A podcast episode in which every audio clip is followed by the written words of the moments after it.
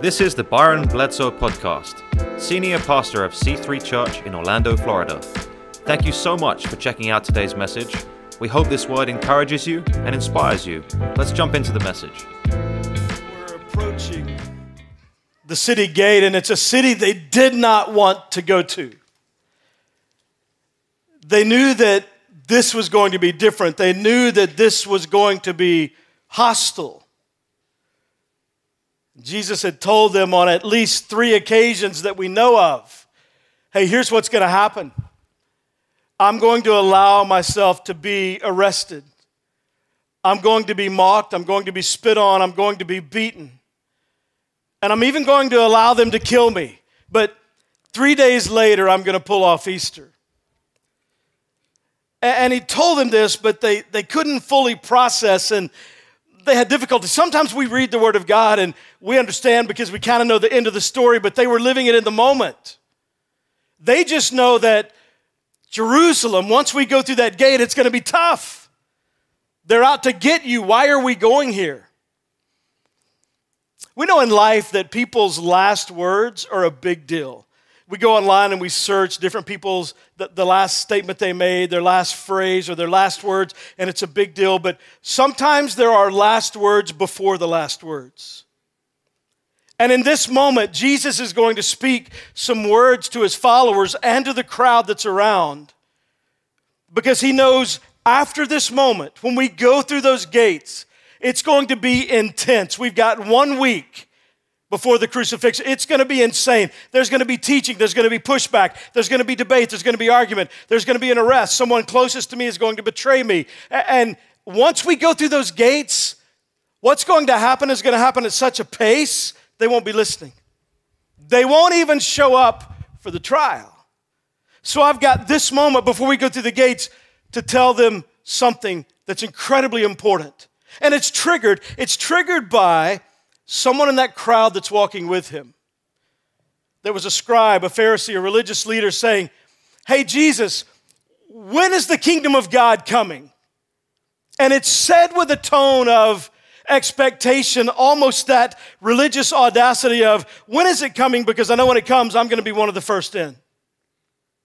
And in that moment, Jesus pauses and he turns, and everybody stops and the dust from the path begins to settle to the ground and they're close enough you can you can smell the sweat and the odor of outside and he tells a story we find it in luke chapter 18 you might say, wait a minute, I thought, I thought we were in Romans. We are. We're going to get there. It's about three blocks to the right. It's not a long trip, three books to the right. But, but first, to understand where we're going today, this passage is huge. Luke chapter 18, verse 9 to some who were confident of their own righteousness and looked down on everyone else. Have you ever known religious people like that? Jesus told this parable. Two men went up to the temple to pray, one a Pharisee and the other a tax collector. The crowd had to lean in a little bit at this moment because Jesus has just put the best of society in that day with the worst of society. You and I hear the word Pharisee and we have some pushback because we know church history. If you grew up in church, you know that Pharisees were audacious in their religiosity. But at that time, the word Pharisee was respected. This was someone who knew the Word of God, the first five books in the Old Testament, and could quote them. Not, not Genesis, Exodus, Exodus, Leviticus, but quote the words in the first five books, the law, the Torah. They had all that down. They'd memorized the 24 chapters in the book of the Mishnah. They'd given their lives to trying to live holy, and they'd given their lives to trying to honor God. And nobody's perfect, but, but they at least put themselves out there like that. So in that day, Pharisee was a very respected title. In fact, to be a Pharisee, you had to be invited by three other Pharisees who had to put their name down as supporting you and in agreement that you become a Pharisee and saying, We put our credibility in this person's hands. We believe they can do it. So it's a small group of people, but very respected. And then tax collector. There was nothing worse in that culture. This was a Jewish person who had sold out to his own people and was collecting taxes for the Romans government and Roman government and adding on top of it whatever he wanted. robbing his own people, betraying his own people. And so, in this story, when Jesus says two men went up to the temple to pray, one a Pharisee and the other a tax collector, people lean in, this is going to be good. The Pharisee stood by himself and prayed, God, I thank you that I am not like other people, robbers, evildoers, adulterers, or even like this tax collector. I fast twice a week and give a tenth of all I get. Not just, not just what I earn, but all I get. But the tax collector stood at a distance because often people that are made to feel unworthy by church people stand at a distance. The tax collector stood at a distance. He would not even look up to heaven. He beat his breast, his chest, and he said, God, have mercy on me, a sinner. God, I, I have nothing to offer you. I don't have a resume like this guy. I have nothing in my heart, nothing I can pull out of my pocket, nothing I can go to in my past that makes me worthy to even approach you. Have mercy on me, I'm a sinner. And then Jesus said something that, that there had to be a gasp from the crowd because what he said was unthinkable. He said, I tell you that this man, the tax collector, rather than the other, the Pharisee, went home justified before God. It's a legal term, it means right with God. Jesus said to the crowd, It's the tax collector that was right with God that day. And then he said, For all those who exalt themselves will be humbled, and those who humble themselves will be exalted. Can, can you believe the Pharisees' prayer? Like, we don't pray like that. You don't walk into church and if we ask you to stand and lead us in a word of prayer, you don't stand up and say, God, thank you that I'm here. These people are blessed that I'm here today. Thank you that I have such a great marriage, not like Bob or John, they're suck, but, but God, you know mine's doing well. And, and thank you, God, for the way you've blessed me financially. You've blessed me so well. I'm doing really well financially, and so I'm able to give back to you. I'm not robbing you like, like Dan or, or Bob. I'm not doing that like this. We, we don't pray like that, we just think like that. We don't say it out loud, but we live it in our thoughts. We spend our lives judging people in every crowd, in every atmosphere we walk into. We size people up. And we have categories and we have, we have labels and we identify those we think are worthy and those we think are not. Those we think are good people and those we think are bad people. We spend our lives comparing ourselves to people. The problem is, people, they, whoever your they is, that you compare yourself to, they've never been the standard. And if you notice when we compare ourselves to others, if you're, if you're ever feeling kind of rough about yourself, one of the things we do in our human condition, most people is if, if, if I'm feeling kind of bad about myself, what I can do is compare myself to somebody that I don't think's doing as well. Have you ever noticed how we do that? Like if we want to feel better, we, we, we sort of just kind of put other people down and look at other people. It's the engine that drives the train of gossip where, okay, I, I, may not be perfect and I may mess some things up, but at least I'm not like, there's always somebody that's got it worse. There's always somebody worse than me. And we live with that kind of mentality. We feel better or worse about ourselves depending on who we're comparing ourselves with. But the only comparison that's legitimate is how do I compare with Jesus? If I want to bring the reality of who I am into sharp focus, I stop comparing myself with others and I start comparing myself with Jesus. Because God is not looking at how you're doing compared to fill in the blank. And He knows how you're doing compared to Jesus. See, our, our hope is not based on our performance, something we could stand and tell God in a prayer. Did you notice the Pharisee? His prayer was not so much about God, but about himself. And he wasn't so much requesting from God as he was informing God, almost like a sense of entitlement. Because, God, because I do things for you, because I, because I go to church, because I try to do good, because I give occasionally, I've got some things I need you to handle for me. This is who I am, and I expect some things from you. That, that's, that's his attitude, it's his performance, but our hope is not based on our performance, it's based on our position. It's not about me living good enough or better than. It's about the mercy and the grace of God in my life that He offers me through Jesus. And I wonder if all of that, all of that was on Paul's mind as we move into Romans chapter 2. As the Holy Spirit of God inspires Paul to write Romans chapter 2. It's the Word of God, inspired by God, but written through a man.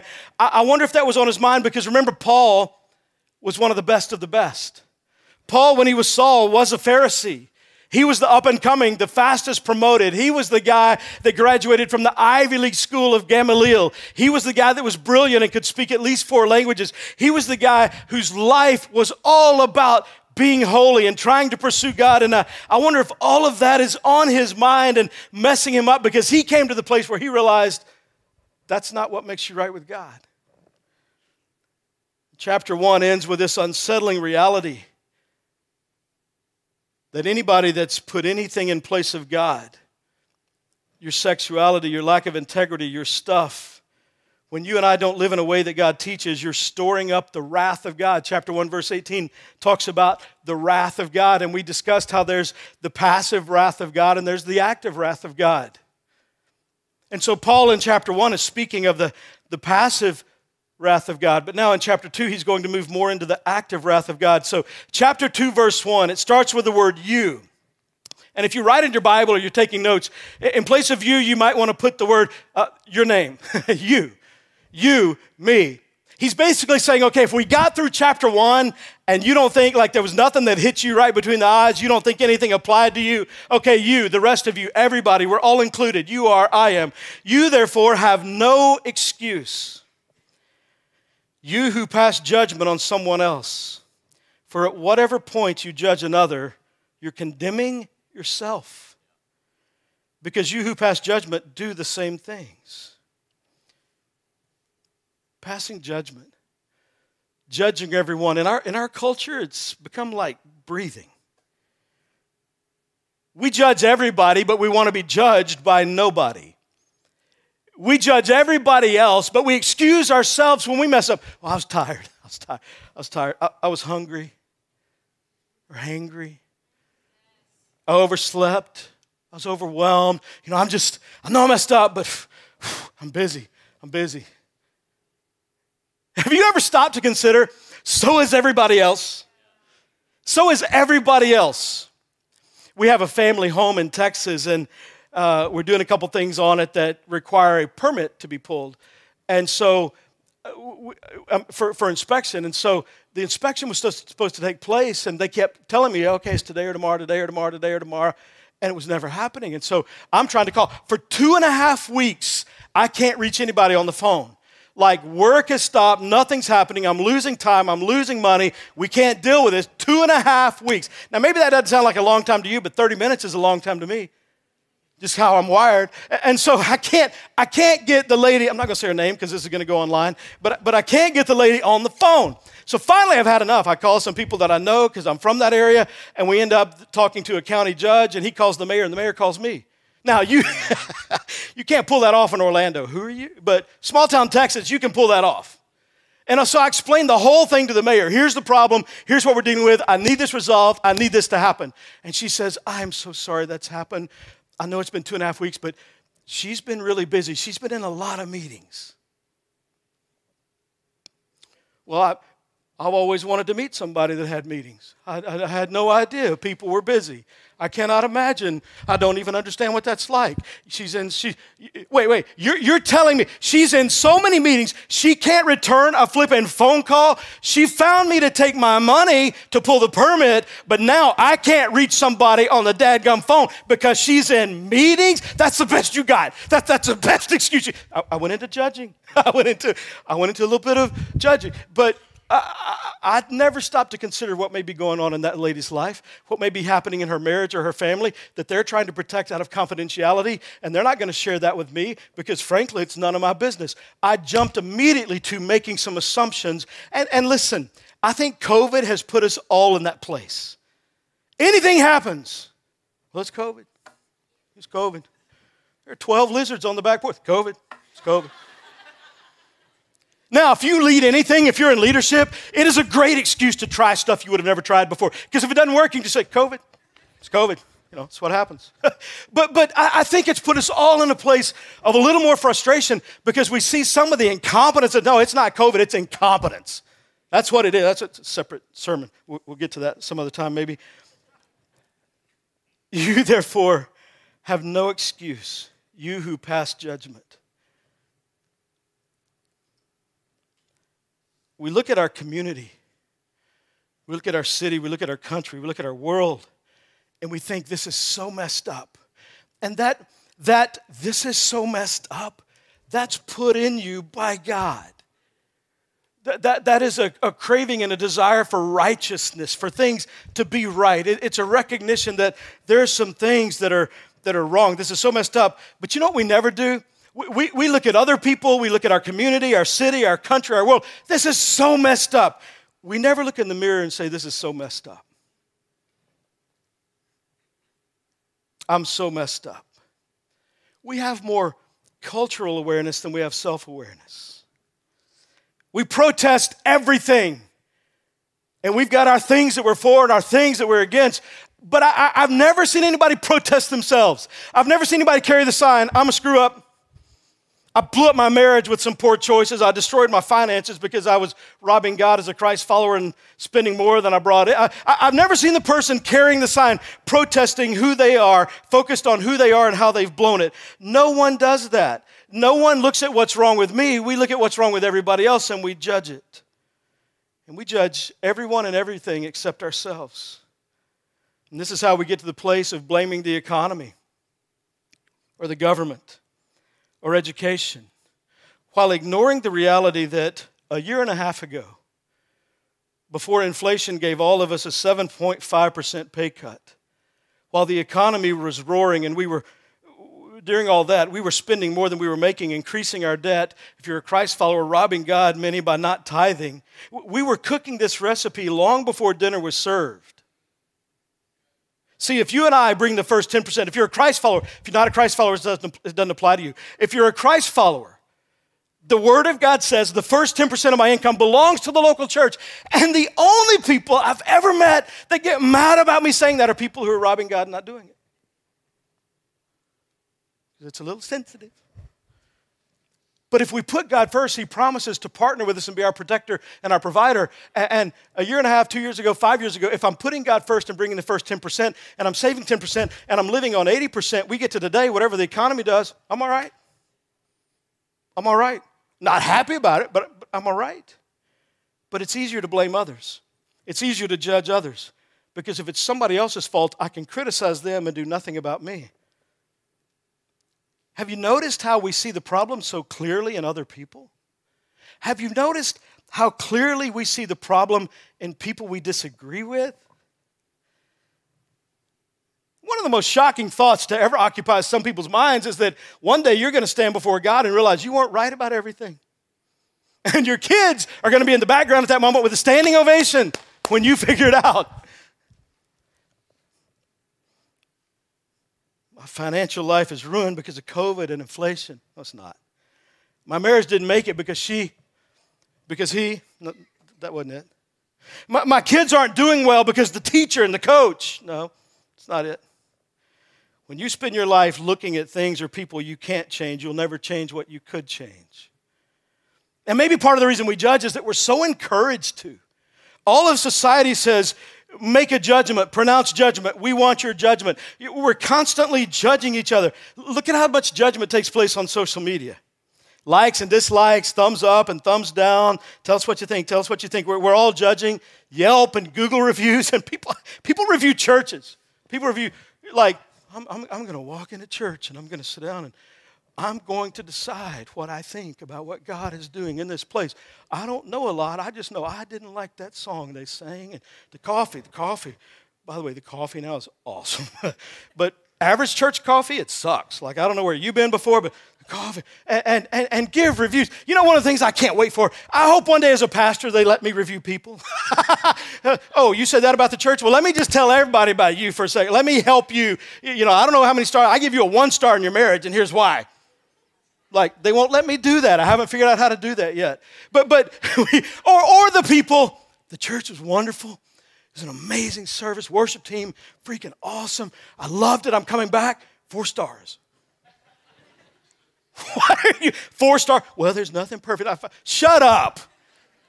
If you want other people to come, it's five stars. By the way, if you've never done that, that'd be a good thing to do. Anyway, in our, our judging culture, that, that wouldn't be a bad thing. But, but we, live, we live in a culture of judgment. And that's a problem because a culture of judgment brings an atmosphere of criticism. When you're judgmental, you become critical. And it doesn't matter what people say, say or do. You can be so judgmental that you can become so critical that you view everything in a negative context. That's what leads to their bad and we're good. Earlier in the series, I told you there's a mosaic of names and characteristics of God and descriptions of God in the scriptures. God is love, God is faithful. There, there are all these ideas about God. And the main idea, the thing that's mentioned the most over 600 times, is the holiness of God. But did you know also in the scriptures, there are some names and descriptions of our enemy in scripture? And did you know Satan is called the accuser? Because he's constantly accusing. And you and I take on the quality and think like Satan when we accuse or assume the worst of someone in our minds. Paul is saying we need to be careful about judging others because criticism comes with it. If a spirit of judgment or cultural criticism gets into the church, it brings rules, more rules than you could ever keep, and a lot of judging people and a lot of what's called legalism. In the atmosphere of the church, it leads to everybody attacking and criticizing everybody else and saying, Oh, it's great to see you on Sunday morning. But then you get in the car, I can't stand her. You know, she, and, and who hears and sees all of it? Your kids. These are the churches that beat people down instead of building people up. They don't encourage, they discourage. If a spirit of judgment or cultural criticism gets into parenting, it brings an atmosphere that is impossible to raise healthy kids in. Because if parents are the judge, kids are always on trial. And in a home with judgmental attitudes, kids do not distinguish between sins and mistakes everything's the same category. Hey, parents, kid makes, kids make mistakes that aren't always sin. In fact, church people, adults make mistakes that aren't always sin.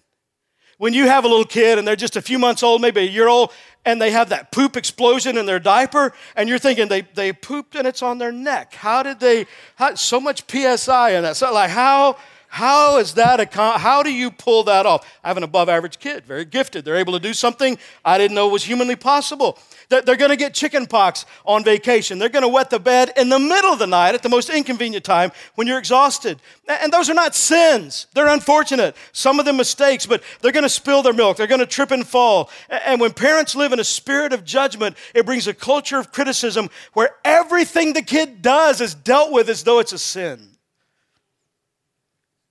And that leads to total discouragement and defeat because it teaches that there are two categories perfect or worthless.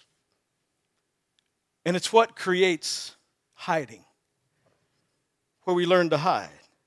And the last thing we're going to do is be honest or come clean because when we do, mistakes will be defined as sin.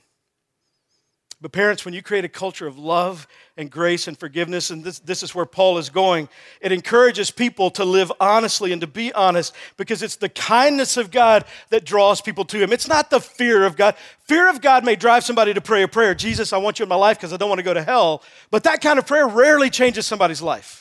Fear is not a motivator for life change. It's the kindness of God when I recognize His mercy, His grace. He sent His Son to die for me, how deeply He loves me. It's the kindness of God that draws me to Him. And parents, it will be your kindness that draws your kids to you. I'm not talking about a kindness that lets them get away with anything. No, you, you, you got to be a parent. I mean, some things are mistakes, but some things are sin. And you're there to train the child in the way they should go. If a spirit of judgment or cultural criticism gets into a marriage, it becomes an atmosphere of pain because court is always in session and one person is always the judge waiting for you to do something wrong so they can pronounce a verdict. It's an atmosphere that chokes out love and intimacy. It gives birth to anxiety and fear in each spouse. You want me to answer that? I will.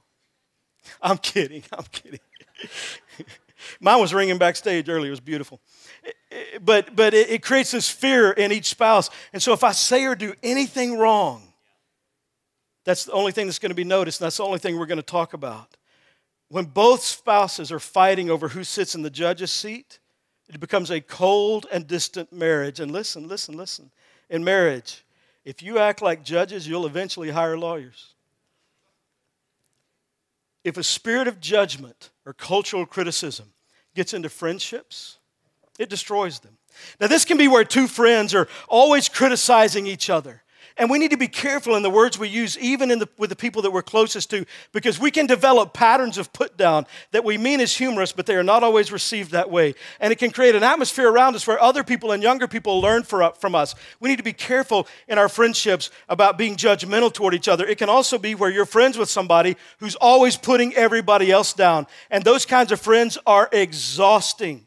Every time you hang out with them, the playlist is the worst hits of what they know about everyone else and all you hear are their opinions of what they know and their judgments on other people. That's why for some of you, the holidays are horrible. You have to hang out with some people like this. They're called family, and you wouldn't have picked them, but somehow they're in it, and it's just, you can't stand it. Listen, people who judge others to you will judge you to others. And a spirit of judgment creates a culture of criticism. And when you and I get to the place, now remember, he's writing to the church at Rome, Christ followers when you and I get to the place that we look at others, people, organizations, systems, philosophies, Jesus says, treat others the way you want to be treated, and we don't enjoy being judged. In fact, it's maddening when we're judged. So, what do we do? What do we do when we see that there's a clear problem? Okay, I'm not supposed to be judgmental, but there, there's this thing that's happening that I see. We, we are supposed to have discernment. So, so what do I do? It's not that I'm not supposed to recognize what's going on. It's not that I turn a blind eye. It's not that I ignore and act like it's not a big deal. The reality is, we need to spend most of our time dealing with ourselves and working on ourselves. If, if you and I would concern ourselves, is ourselves a word or ourself? What is it, grammar? Selves, ourselves, ourselves. I grew up in Texas. That's where we make up words and grammar and everything else. So I never know. She was an English major, so sometimes I'll ask because I want to be want to be right and I don't want to be judged. But if we would focus, if I would focus on me and you focus on you, that would remove a lot of the tension and strife in our community. But there are those moments when it's crystal clear a spouse, a friend, a family member, a child, a parent has an issue that's got to be addressed. How do we do it? If we, if we don't want to have a critical spirit, how do we do it? There are really only two options you can be a coach or a critic. A coach and a critic see the same problem, but they respond differently. A critic, a critic shoots you from a distance and walks away. A, a critic fires darts from their mouth in your direction, and the people closer to them hear most of it. You might hear about it, and they walk away. That's what a critic does. But a, a coach is very different. I remember when the boys were younger and played football, they had some amazing coaches, and a good coach will draw near to you, will, thoughtfully show you the mistake. I remember times the coach put their arm around one of my boys and talk about the mistake with a smile on their face and give them a tip on how to do it better next time and give them a second chance. I go back out there and, do it again and believe in the kid and, and encourage them. Man, you can do this. I know your talent. I've been coaching a long time. I've seen it. You've got this. Just do what we just talked about and you're going to be fine. You can handle this. See, the coach's attitude is I want you to succeed and I'm here to help you do it. The critic's attitude is I knew you'd mess up anyway because you're worthless. And the difference between a coach and a critic is not what they see, it's what they say.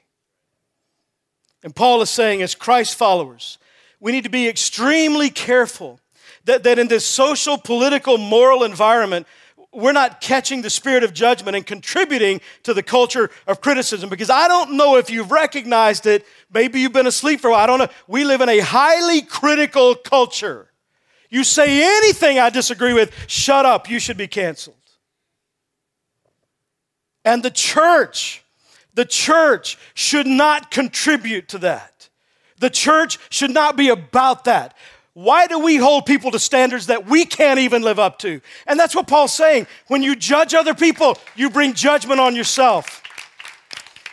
You expect other, to be per- other people to be perfect. You're not. You expect other people to have the right tone all the time. You don't.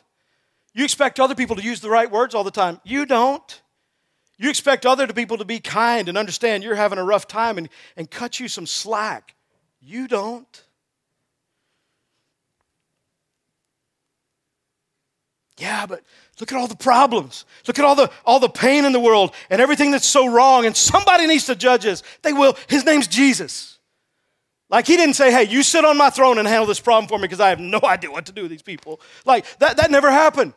God's got it. Your responsibility, my responsibility. I worry about me. You worry about you. I deal with the sin in my life. You deal with the sin in your life. We assume the best about people, cut them some slack. We love God and love others, and there's no room for being critical of people in the church or in people we interact with. Verse 2. Now we know that God's judgment against those who do such things is based on truth. Now, that word truth, it's a funny word. You know what it means? Truth. And there are not different versions of the truth. This isn't your truth and my truth and their truth and their truth. Truth is not defined by my past experience. Truth is defined by God, and truth is truth for all time. It's universal in all places for all people forever. That's truth. And so, what he says here is it's based on truth, God's truth, which is the only truth. So, when you, a mere human being, pass judgment on them and yet do the same things, do you think you will escape God's judgment? Now, remember, if you've been the past couple weeks, I told you in Romans there are a couple things that you and I need to know as we go into this. And the reason we're going through Romans, Romans is a masterpiece of theology. Theology we study because it's important to me as a pastor that you don't just know what you believe, you know why you believe it. Because a lot of times people go through life and we know what we're supposed to believe and we know what our Bible study teacher said and we know what mom and dad said and we know what grandma said, but then life hits and we know what we're supposed to believe, but we have no idea why and it doesn't seem to be working. And so we're studying the book of Romans because I want you to know why you believe what you believe. And Romans is this incredible masterpiece. There's no other book in the Bible that does it better, where, where Romans just says, here's who God is, here's who you are, and here's what you do about it. Romans lays that out. And there are a couple of things you need to know. One, I told you you're going to feel offended. There are some things we're going to read in the Word of God, you're going to feel offended. But every time, listen, just because I feel offended doesn't mean I'm right.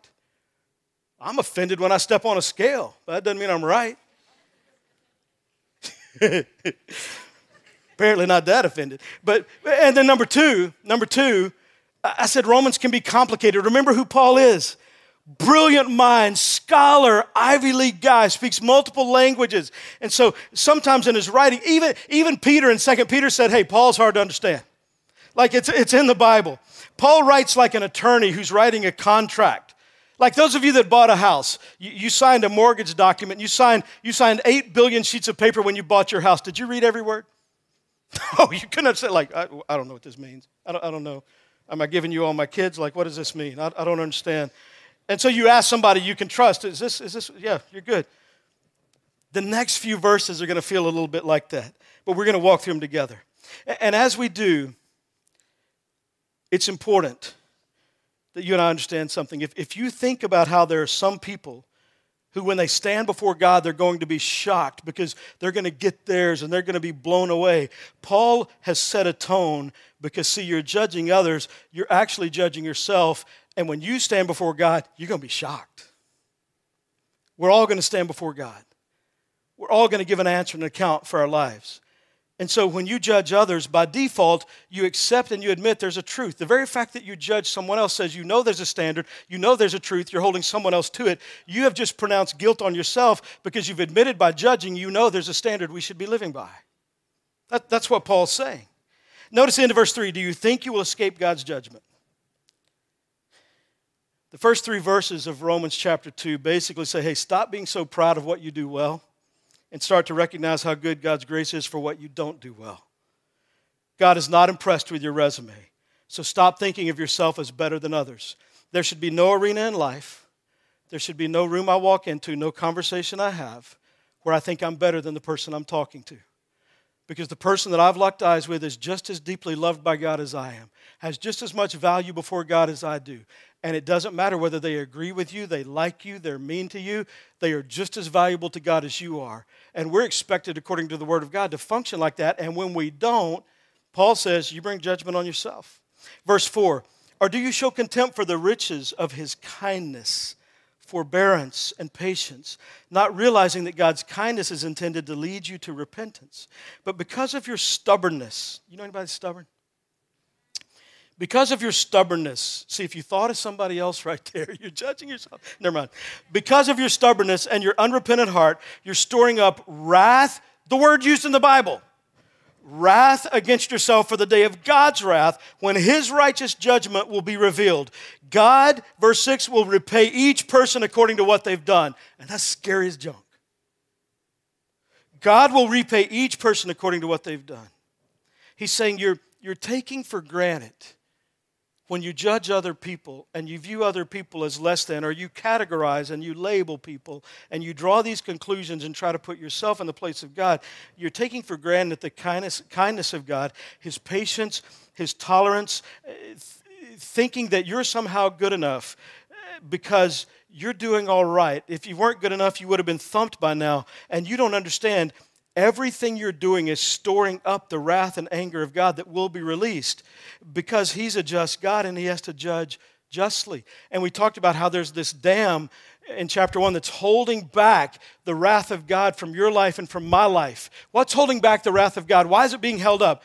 Uh, who's holding it back? Jesus because he loves us and he's patient and long suffering and he wants to give us an opportunity to see the truth of who I am and how it's my sin, not their sin, my sin, not his or her sin. It's my broken life that is messed up and I need Jesus in my life and I need my sins forgiven and I need to know God in a personal way. That, that's inside me. See, something that's important, I think that we understand, you, you might want to write this down. God's mercy towards you does not mean God's approval of you. So often in life, well, I know, I know I'm not doing some stuff the Bible says I'm supposed to be doing, and I, I know I got some issues in my life, but I'm, I'm, I'm living okay. I'm doing better than a lot of other people. God's mercy towards you does not mean God's approval of you. Yes, He loves you, but don't think He approves of the life you're living just because all hell hasn't broken loose and that dam hasn't fallen in and the, the wrath of God hasn't poured into your life. And in our nature, nation and our culture, it's been true from the beginning. We tend to rest on a sense that God is happy with us because we are God blessed America. Now, let me be clear about something. I believe America is the greatest country on the planet of the earth. I am proud to be an American. I love this country. I love the freedom for which it stands, not because we've attained it, but because we chase it. I, I love what God's doing in our nation. I love the opportunity the church has. If you're from a different country, me saying that I love America and I think it's the best country takes nothing away from you. You should feel the same way about the country that you're from. Just like as a guy, when I say I think I have the best bride in the world, every married guy here doesn't go, well, that gummit, he's not right. No, you don't even care. You think you have the best bride in the world, and you should. The only way we have a problem is if you think I have the best bride in the world. Then we got a problem, and I'll punch you in the throat. But in reality, when I say I have the best bride in the world, it doesn't bother you at all. Nor should it bother you when I say I, I believe I live in the greatest country in the history of the world. There's nothing wrong with feeling that and believing that because freedom is precious and freedom is not free, and freedom must be fought for. It doesn't just exist perpetually no matter what we do. And so freedom is something we pursue, and we have the opportunity in this country to pursue it. But this passage resonates differently in other cultures. We live in God blessed America, so we think we're okay. God loves us. It's fine. He must be okay with how we're living. They don't think this way other places. I've been to places like Africa and India and Moldova and other places, and it's not a hard concept for them to understand what Paul's talking about here. It takes us a little bit more. We think life's hard if we have to wait an extra two months for furniture we ordered. We think life's hard if they're out of our favorite latte. And, by the way, while I'm on that, some of you, if you know somebody that like manages a Starbucks or owns a Starbucks, something I don't understand, when there's a Starbucks in the parking lot with a Publix grocery store, and the Starbucks tells you we don't have any oat milk, I'm thinking, you, you could send somebody, like right there in the same park, they got it in there. It's in there, you can buy it. But that's a separate issue. It's ridiculous. We, we get so, I mean, we think life's hard I can't get my dad come latte. They're out of oat milk and they, they don't have a. Years ago, years ago, they had, I, I don't drink this anymore because uh, Angie doesn't let me, but they had a, they had a banana coconut frappuccino. It was amazing, and they never brought it back. Somebody stupid made a decision because they would have made so much more money than they've already made. But we think it's hard if they don't have. A, we think life's hard if Amazon Prime takes more than a day. Man, life's in, oh, this is so hard. Oh my gosh. Because we live in God blessed America. But Paul's teaching right here just because God is being merciful and extending his patience and tolerating us right now and our sin, don't think it's because he approves of you and how you're living. We have enough money to pay our bills and no one in our family is dying and we're not having to navigate some unexplained tragedy. So we say we're blessed. And we assume that that means we have God's favor. God's okay with me. He's blessing me. See? But what about people that have more than you in their, in their bank account and they don't factor God in at all? What about people who have bigger houses and larger flat screens and more expensive cars, but they don't pray to God at all? They didn't even show up today. They're blessed, but are they, are they good with God? Or what about the person in Haiti who loves God with all their heart and they're following God every day, but they live on a fraction in a year of what you make in a month? Is that person not blessed because they don't have as much? See, I think what we have to understand, and part, part of what Paul's communicating is if we have a great quality of life, it does not automatically mean you have a great quality of spiritual life. The areas we'd say we're blessed doesn't mean God approves of our lifestyle. And Paul is saying God is holding back his wrath and his anger against you. Don't think you won't be judged. You will. You know there's a standard. You judge others by it, and you'll be judged as well. And some of you, your, your future, your life, your relationships, your finances, your home, you're killing yourself and you don't even see it. Because you've convinced yourself, I'm not that bad, or God would be intervening and doing something and things would be falling apart. I'm okay. I can just kind of coast, and I know the Bible calls it sin, and I can just kind of ignore it. I call myself a follower of Jesus, but I don't have to follow the teachings of Jesus and actually tithe, bring the 10% of the logo. I don't have to do that. That's not a big deal. I, I, don't have to plug in and serve anywhere. I life's not that. I mean, if God really wanted me doing that, He'd put me on my back. He'd do something to get my attention. I, I'm doing all right. No, what you're doing is you are robbing yourself of the life you could be living, the life God has for you, the life created for you, and, and you're not you're not getting by with anything. You're building up everything. And the wrath of God is building up and God is a just God, and He notices where we ignore Him and where we follow Him and how we pursue Him. He, he notices what we think is no big deal and what we excuse. Hey, God says, hey, sex is my idea. I invented it. Enjoy it between a husband and a wife in the context of marriage. it's 2022. Who's God? You're getting away with nothing and you're building up everything. And God says, hey, because I love you. I want you to know the truth and how this is going to work so you're not uninformed, so you understand my expectation. Romans 2 6, God will repay each person according to what they've done. Do you really want what you deserve? It's a terrifying thought one day that will be judged. And then verse 7 To those who by persistence in doing good seek glory, honor, and immortality, he will give eternal life. But for those who are self seeking and who reject truth and follow evil, there will be wrath and anger. Now, verse 7, you have to understand, Paul's being humorous. In his language, he, he, he's trying to say, hey, for everybody that honors God in a way that you live your life perfectly, you're persistent in doing good, you're perfect, you're fine. And he goes into verse 8, by the way, that's none of you. That, that's basically the tone of verse 7 and 8. See, good people don't go to heaven, perfect people do. Heaven won't be full of good people because good people sin. And sin can't be in heaven, only perfection. And so the only way that I can get that perfection is to accept what Jesus did on the cross when God's wrath toward me was poured out on him because I accepted the free gift of eternal life. And so because of Jesus, I'm seen through the righteousness of Jesus, not in my own condition because he drank my cup of wrath. Paul continues to drive home this reality that we like to ignore, and that is we're all messed up and none of us are perfect. And we think the goal is I just want to be better. I want this to be a better year, and I want to chase better, and I want a better marriage, and, and I want to be better around other people. And the problem is, better isn't perfect, and me better is still me a sinner. So everyone's going to get hit with God's anger and wrath. Verse 12 all who sin apart from the law will also perish, for apart from the law, and all who sin under the law will be judged by the law. For it is not those who hear the law who are righteous in God's sight, but it's those who obey the law who will be declared righteous. It's not, it's not enough just to hear, you've got to obey.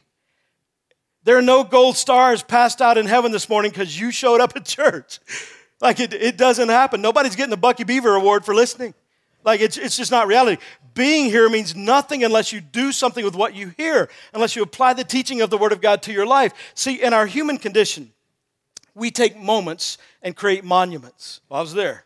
I was there. That's what happened. I was there when God is taking moments and trying to create a momentum in our life toward Him of growth spiritually, where we become more like Jesus. And that happens only when we go to uncomfortable places and we allow the Word of God to challenge us. And every time God says something that I disagree with, my response, if I'm mature, is I'm wrong. God, you're right, I'm wrong. My life needs to change. Now, you can't do anything with what you hear if you're not here, but just being here doesn't grow your faith.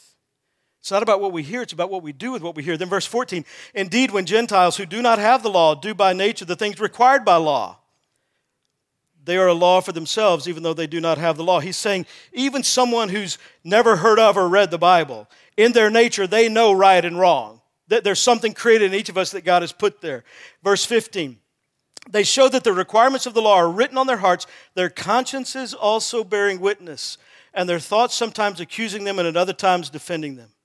He's saying in our minds, whether we know the Bible or not, whether we read it or not, we know right from wrong. We were created in a way that it's written in our hearts, and sometimes our thoughts plague us with our wrongs, and other times we can rationalize our wrongs, and all of that judges against us because God has placed a moral code inside each of us of right and wrong. And Paul is saying that alone is enough to judge you. Like, even apart from the Word of God, that by itself is enough to judge you. Verse 16 this will take place on the day when God judges people's secrets. Through Jesus Christ, as my gospel declares, that will take place on the day when God judges people's secrets. Now, I know, I know y'all don't have any secrets, but for the people that you know who do,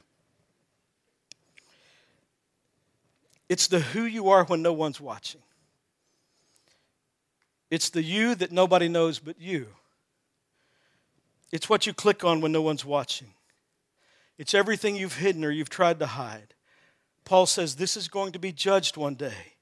And every single time your conscience says you shouldn't do that and you do it, you shouldn't go there and you go, you shouldn't say that and you say it, you shouldn't think that. You, you can't control what thoughts pop in your mind, you can control how long they stay there. Man, you, you shouldn't focus on that, and you do it anyway. Every time you violate God's moral, moral law, you are storing up His wrath toward your life. And that wrath is being held back right now. And you have two options about what to do with the wrath of God, and there are only two. You accept the free gift of salvation that Jesus offers when He drank your cup of wrath on the cross for you, or you'll, or you'll drink it separately in a place called hell forever. Now, now, now, now.